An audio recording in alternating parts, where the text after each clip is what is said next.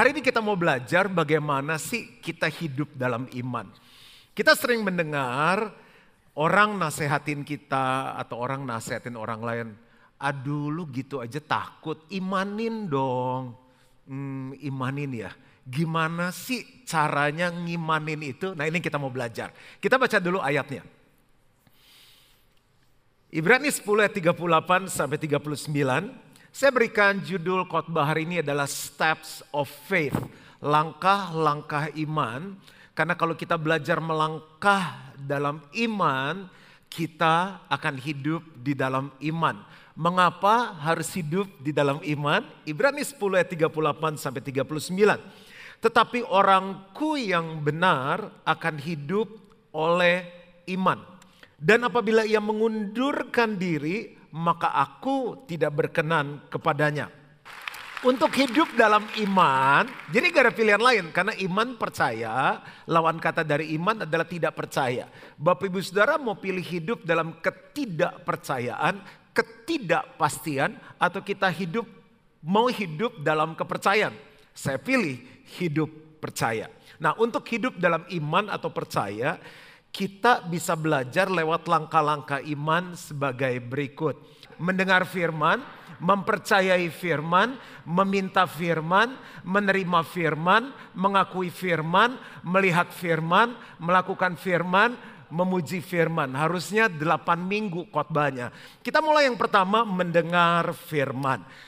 Pendengaran itu penting karena ini merupakan pintu apa yang kita dengar masuk ke hati kita, kita percayai, itu akan menentukan cara berpikir kita, cara merasakan kita, cara berkata-kata kita, dan cara bertindak kita. Kita dengar gosip tentang seseorang, cara pandang kita kepada orang itu bisa berubah. Cara kita berkata-kata kepada orang itu bisa berubah, cara bertindak kita bisa berubah. Kita dengar kata terus kita eh krisis loh, krisis loh, krisis loh. Yang terjadi apa? Takut. Apa yang kita dengar menentukan apa yang kita percayai. Makanya Roma 10 ayat 17 bilang gini, jadi iman timbul dari pendengaran dan pendengaran oleh firman Kristus. Kalau kita dengar yang menakutkan membuat kita lemah, kenapa kita nggak balik? Dengar yang membuat kita berani, yang membuat kita kuat. Saat orang lain bilang krisis, krisis, krisis, inflasi, inflasi, inflasi, berat, berat, berat. Kita pilih dengar firman Tuhan. Segala perkara dapat kutanggung di dalam dia yang memberi kekuatan kepadaku.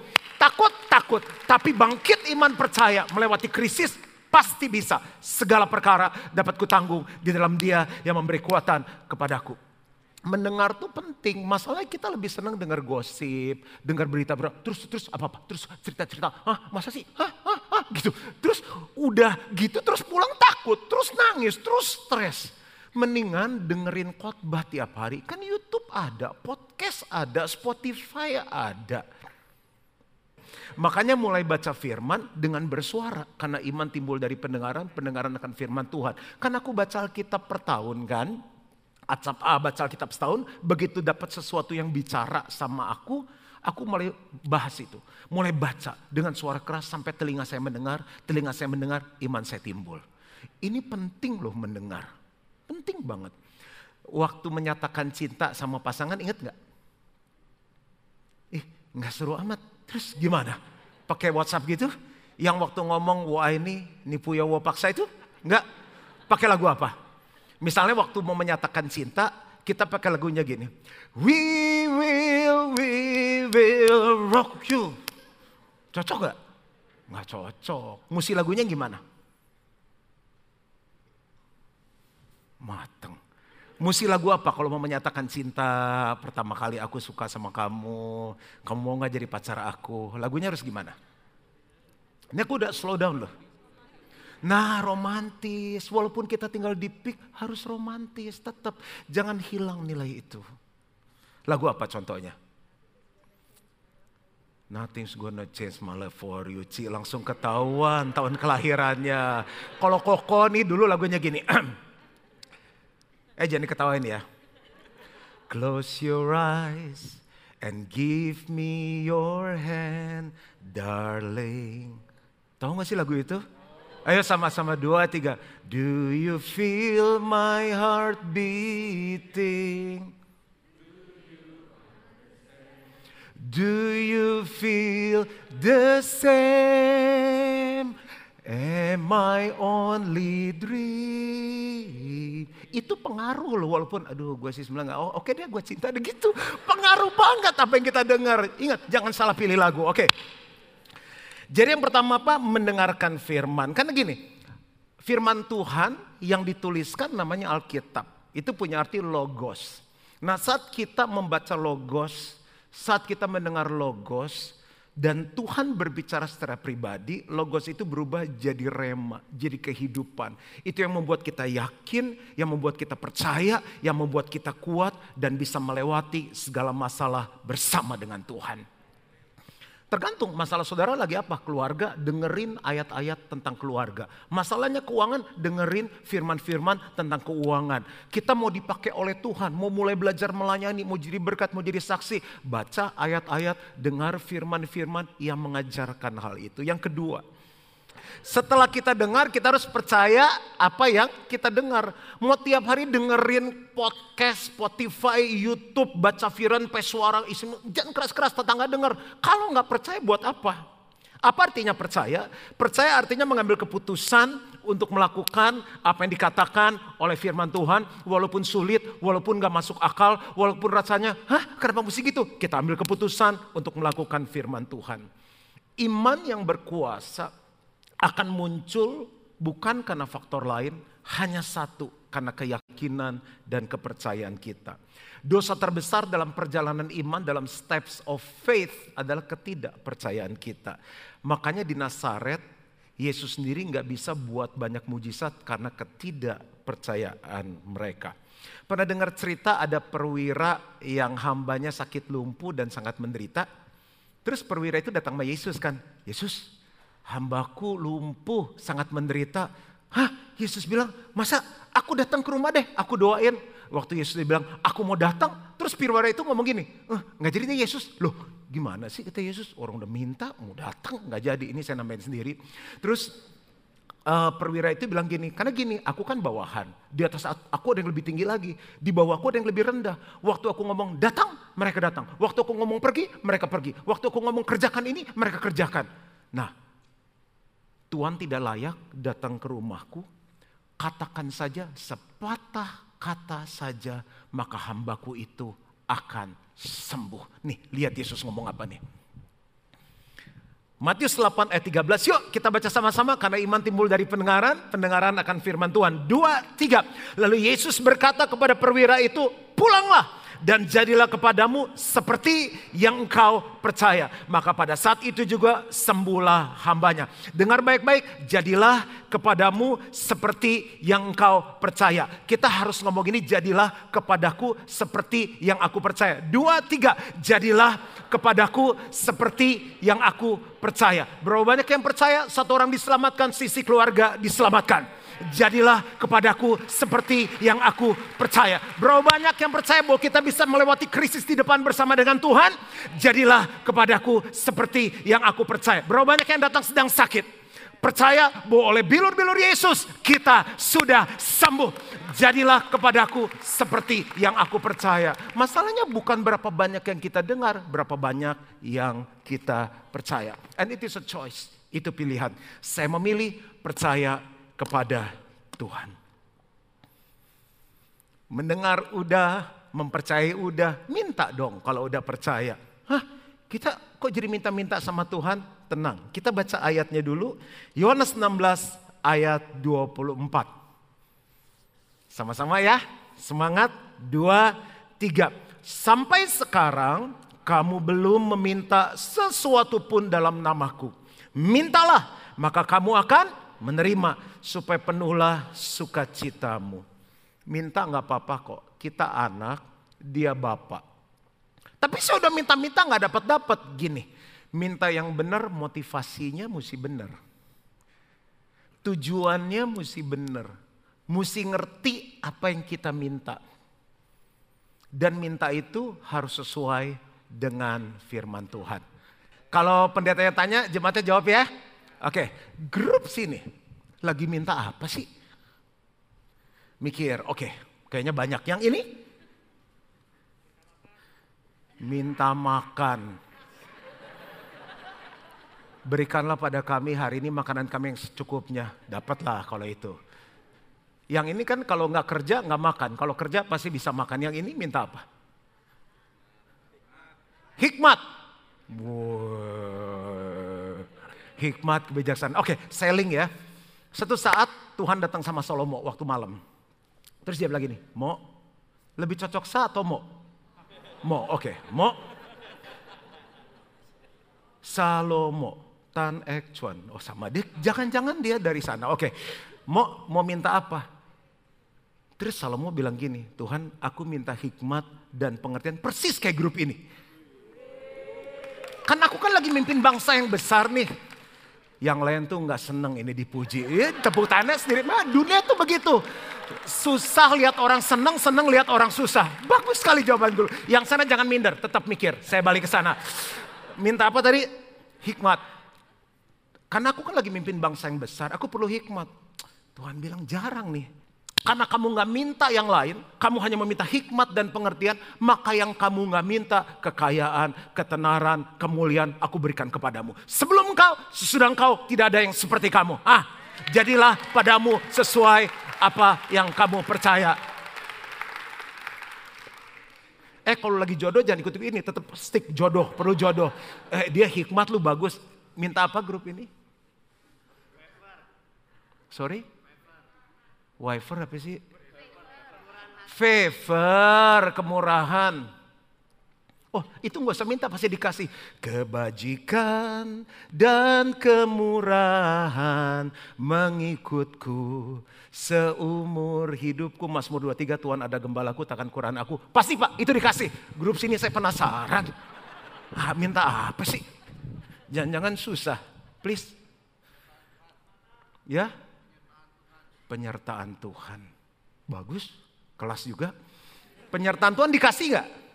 Kasihlah pergi jadikan semua bangsa muridku. Baptislah mereka dalam nama Bapa, Putra, dan Roh Kudus. Ajarlah mereka melakukan segala sesuatu yang telah kuperintahkan kepadamu. Ketahuilah, maka aku akan menyertai kamu sampai kepada akhir zaman. Dapat. Minta tuh mesti bener. Punya anak nih, umur lima tahun. Pak makan! Apa yang makan? Kan gak mungkin. Dikasih gak? Karena mintanya benar. Pak sekolah. Pak mobil. Lima tahun. Kasihlah yang kecil. Jahat amat sih. Oke, jadi minta yang penting motivasinya benar sesuai firman. Yesus tuh baik. Dia ketemu Bartimeus yang buta miskin. Kan dia teriakan, Yesus anak Daud kasihanin aku. Yesus samperin. Apa yang kamu mau aku buat bagimu. Seringkali kita doa nggak jelas mintanya apa. Untung dia jawabnya benar. Rabuni aku supaya aku dapat melihat. Iman kalau kita mintanya dengan benar pasti dapat. Nggak harus amin. Iman kalau mintanya benar pasti dapat. Ah tes, hadapin kompetitor bisnis saingan. Dulu kita paling top, cung, dia naik. Mintanya gimana coba?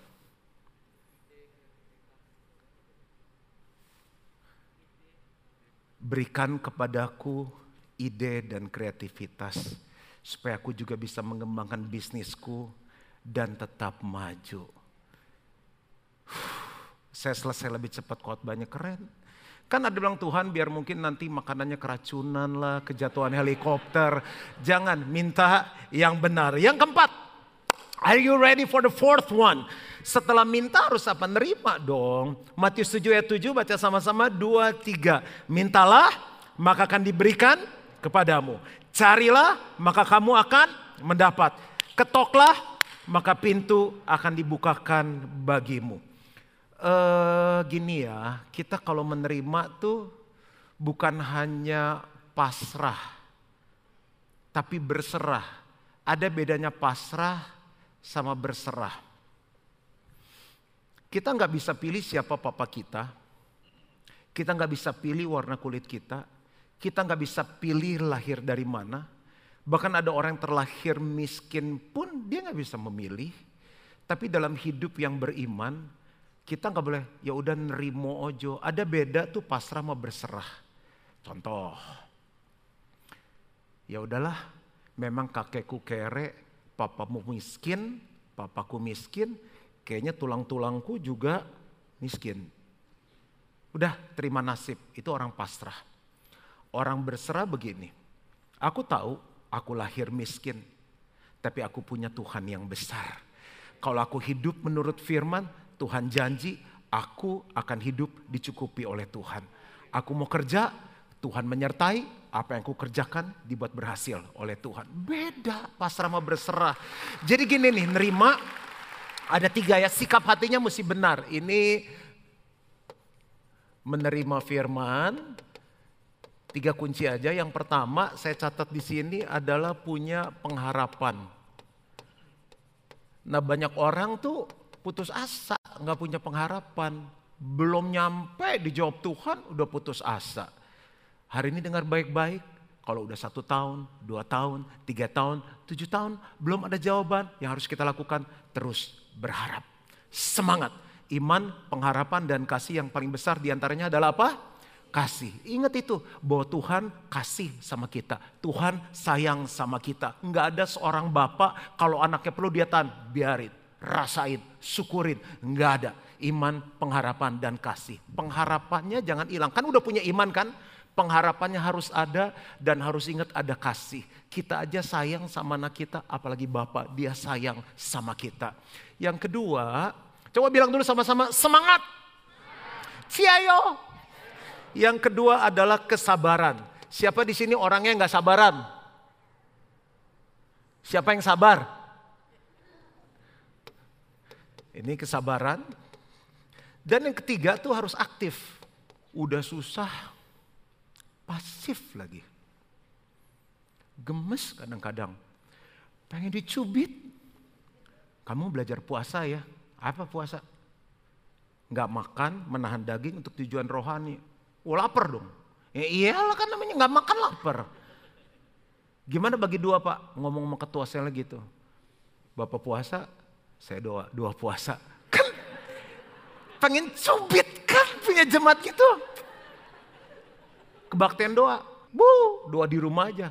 Sel, ngapain? Kan minggu udah ke gereja. Disuruh apa? Ya udah, udah gitu aja. Nggak ada apa ya, nggak ada aktifnya gitu loh. Ini semua contoh di kebaktian yang lain ya.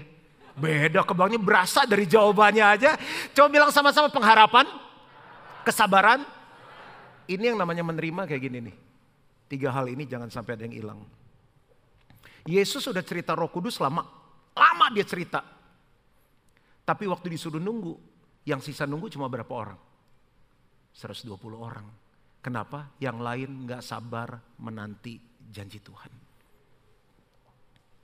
Yang kelima, Sampai di mana nih? Mendengar udah, mempercayai udah, meminta udah, menerima udah, kita harus mengakui.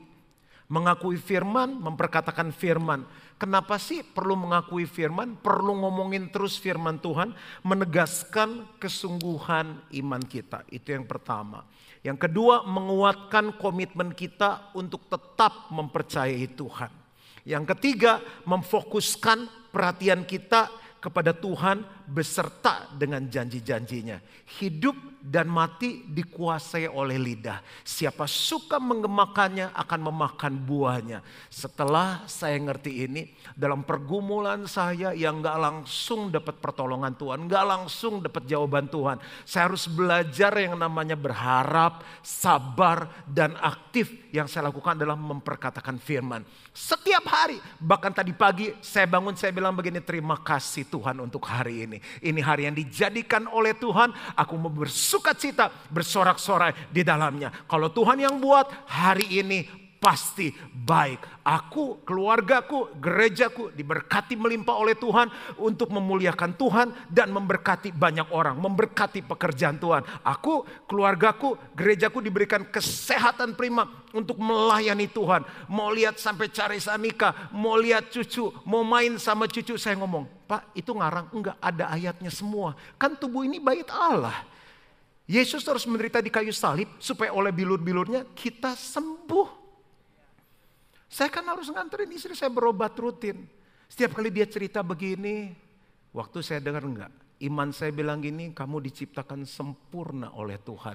Oleh bilur-bilur Yesus kamu sudah sembuh, tubuhmu bukan tubuh sakit penyakit, tapi tubuhmu adalah bait Allah every day. Setiap hari saya ucapkan. Nah Bapak Ibu ngucapin firman berapa lama sekali? Itu ucapan powerful loh. Kita gemuk, orang ketemu kita bilang gini, kok kurusan ya? Pelan tadi mau ngancing celana ketat kan? Ah, masa? Terus pipinya kayak gini. Senang kan? Siapa yang pernah senang karena perkataan seseorang? Yang pernah sedih luka karena perkataan seseorang? Asal ngomong aja ada dampak, apalagi ngomongin firman. Makanya kalau kita beriman diperkatakan, diperkatakan. Itu apa? Iman kita tumbuh, percaya tambah mantap. Belum lihat hasil diperkatakan, belum lihat hasil diakui. Itu terjadi sesuai dengan iman kita. Markus 11 ayat 22 23, Yesus menjawab mereka, percayalah kepada Allah. Aku berkata kepadamu sesungguhnya barang siapa berkata kepada gunung ini, gunung itu masalah, pergumulan, tantangan. Beranjaklah dan tercampaklah ke dalam laut asal tidak bimbang hatinya. Baca sama-sama yuk, dua, tiga. Tetapi percaya bahwa apa yang dikatakannya itu akan terjadi, maka hal itu akan terjadi baginya. Uh, pernah dengar cerita Daud sama Goliat nggak? Yang gede Daud atau Goliat? Goliat tuh melambangkan raksasa. Masalah yang rasanya besar di hidupin kita. Lihat suami belum berubah-ubah. Kalau anak nakal lucu. Kalau suami nakal udah gak lucu lagi. Lihat mertua. Kenapa anaknya gue cinta tapi papa mamanya. Uh, itu besar bagi kita gue lihat. Lihat tagihan yang datang bertubi-tubi. Bunga bank yang aduh udah penjualan turun harus bayarin bank tiap bulan. Itu raksasa. Daud 17 tahun lawan Goliat yang tinggi besar Waktu semuanya takut nih, Saul takut, tentaranya takut, orang Israel takut, Daud bilang, aku aja. Goliat bilang ini, hah anjingkah aku? Sampai anak kecil datang bawa tongkat. Hari ini selesai kamu. Jadi makanan burung, makanan binatang di darat. Selesai kamu. Kalau kita jadi Daud gimana? Hmm, hmm. Uh, udah basah, udah kencing kan. Daud. Daud dia bilang gini, Goliat panggilannya apa ya? Go! Engkau mendatangi aku dengan pedang, lembing, dan tombak. Tapi aku mendatangi kamu dengan nama Tuhan semesta alam. Hari ini juga Tuhan akan memberikan kemenangan kepadaku. Aku akan mengalahkan engkau. Aku akan memenggal kepalamu, tubuhmu. Dan tubuh semua orang Filistin akan menjadi makanan burung di udara dan binatang liar yang ada di padang ini. Supaya seluruh bumi tahu bahwa Tuhan Allah Israel adalah Tuhan yang hidup. Umur boleh 17 tahun, tapi perkataannya menentukan kemenangan. Akhirnya Goliat mati karena bom, karena ranjau, karena basoka, batu. Tung. Mungkin kita cuma batu dalam hidup, punya batu dalam hidup kita. Tapi waktu firman itu menyertai. Ngeri. Perkataan ini punya kuasa. Orang beriman kelihatan dari mana? Perkataannya. Karena apa yang keluar dari mulut, meluap dari hatinya.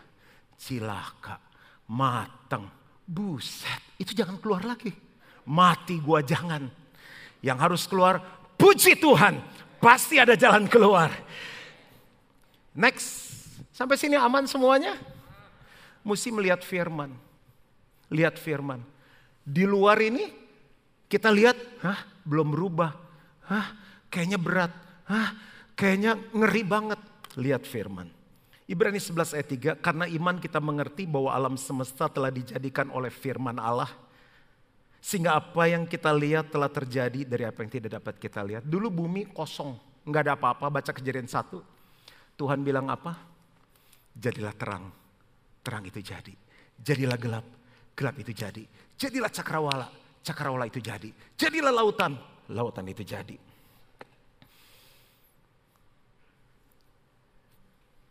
Gini ya, orang gak beriman tuh percaya dulu Lihat dulu baru percaya. Ulang. Orang gak beriman itu harus lihat dulu baru percaya. Nah kalau orang beriman gimana? Percaya walaupun belum melihat. Lagi tentang melihat. Kalau kita mau berjalan dalam iman, Jangan liatin masalahnya terus. Segala sesuatu yang diliatin pasti tambah gede. Kalau kita lihat masalah, Tuhannya jadi kecil. Belajar lihat Tuhan yang lebih besar dari masalah kita. Jadi setiap kali dalam perjalanan iman saya, saya nangkep dulu Tuhan ngomongnya apa. Aku mau pakai engkau jadi alat di tanganku. Saya mulai lihat janji Tuhan, oh saya akan dipakai Tuhan jadi berkat sampai ke bangsa-bangsa, sampai ke ujung bumi. Dalam perjalanannya gulung kabel, angkat kursi. Tapi saya melihat dengan mata iman saya, itu akan terjadi dalam hidup. Belajar mulai lihat apa yang Tuhan sudah firmankan dalam hidup kita. Itu akan jadi. Ini gedung bisa jadi, saya lakukan ini. Steps of faith. Yang ketujuh, melakukan firman. Yakobus 2 ayat 17, saja kita baca sama-sama, 2, 3. Demikian juga halnya dengan iman. Jika iman tidak disertai perbuatan, maka iman itu pada hakikatnya adalah mati. Masih ingat 10 orang kusa yang ketemu Yesus? Mereka berdiri dari jauh karena ada aturannya nggak boleh deket-deket. Yesus, kasihanilah kami. Di harapan mereka, Yesus akan bilang gini, angkat tangan dua-dua, musik, haleluya 12 kali. Ditumpangin tangan satu-satu dalam nama Yesus sembuh. Enggak. Yesus bilang apa? Pergi, perlihatkan dirimu kepada imam.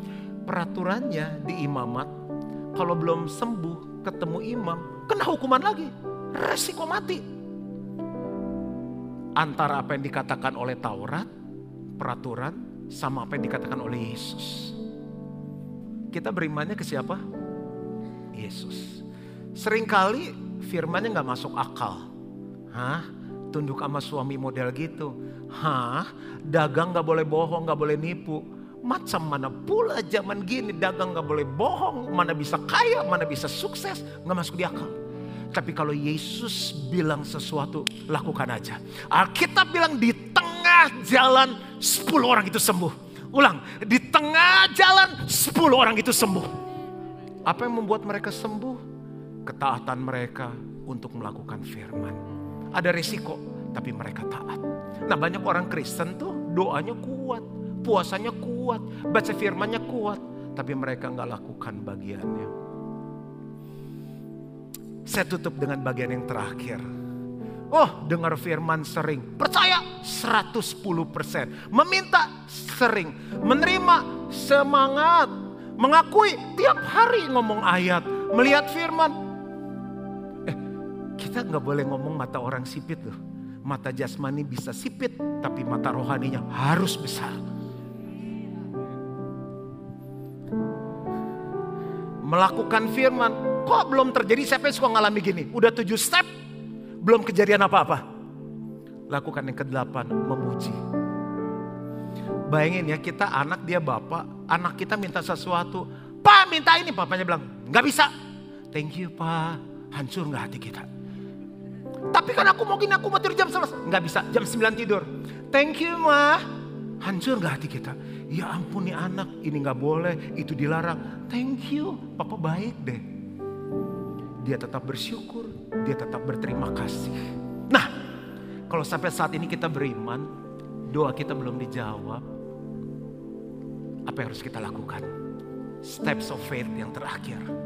Memuji Tuhan, bersyukur, katakan terima kasih Tuhan, katakan Tuhan baik, apa pun yang terjadi, engkau tetap Tuhan, aku tetap percaya kepadamu. Saya sangat percaya, apa yang gak pernah dilihat oleh mata, nggak pernah didengar oleh telinga, nggak pernah timbul dalam hati manusia.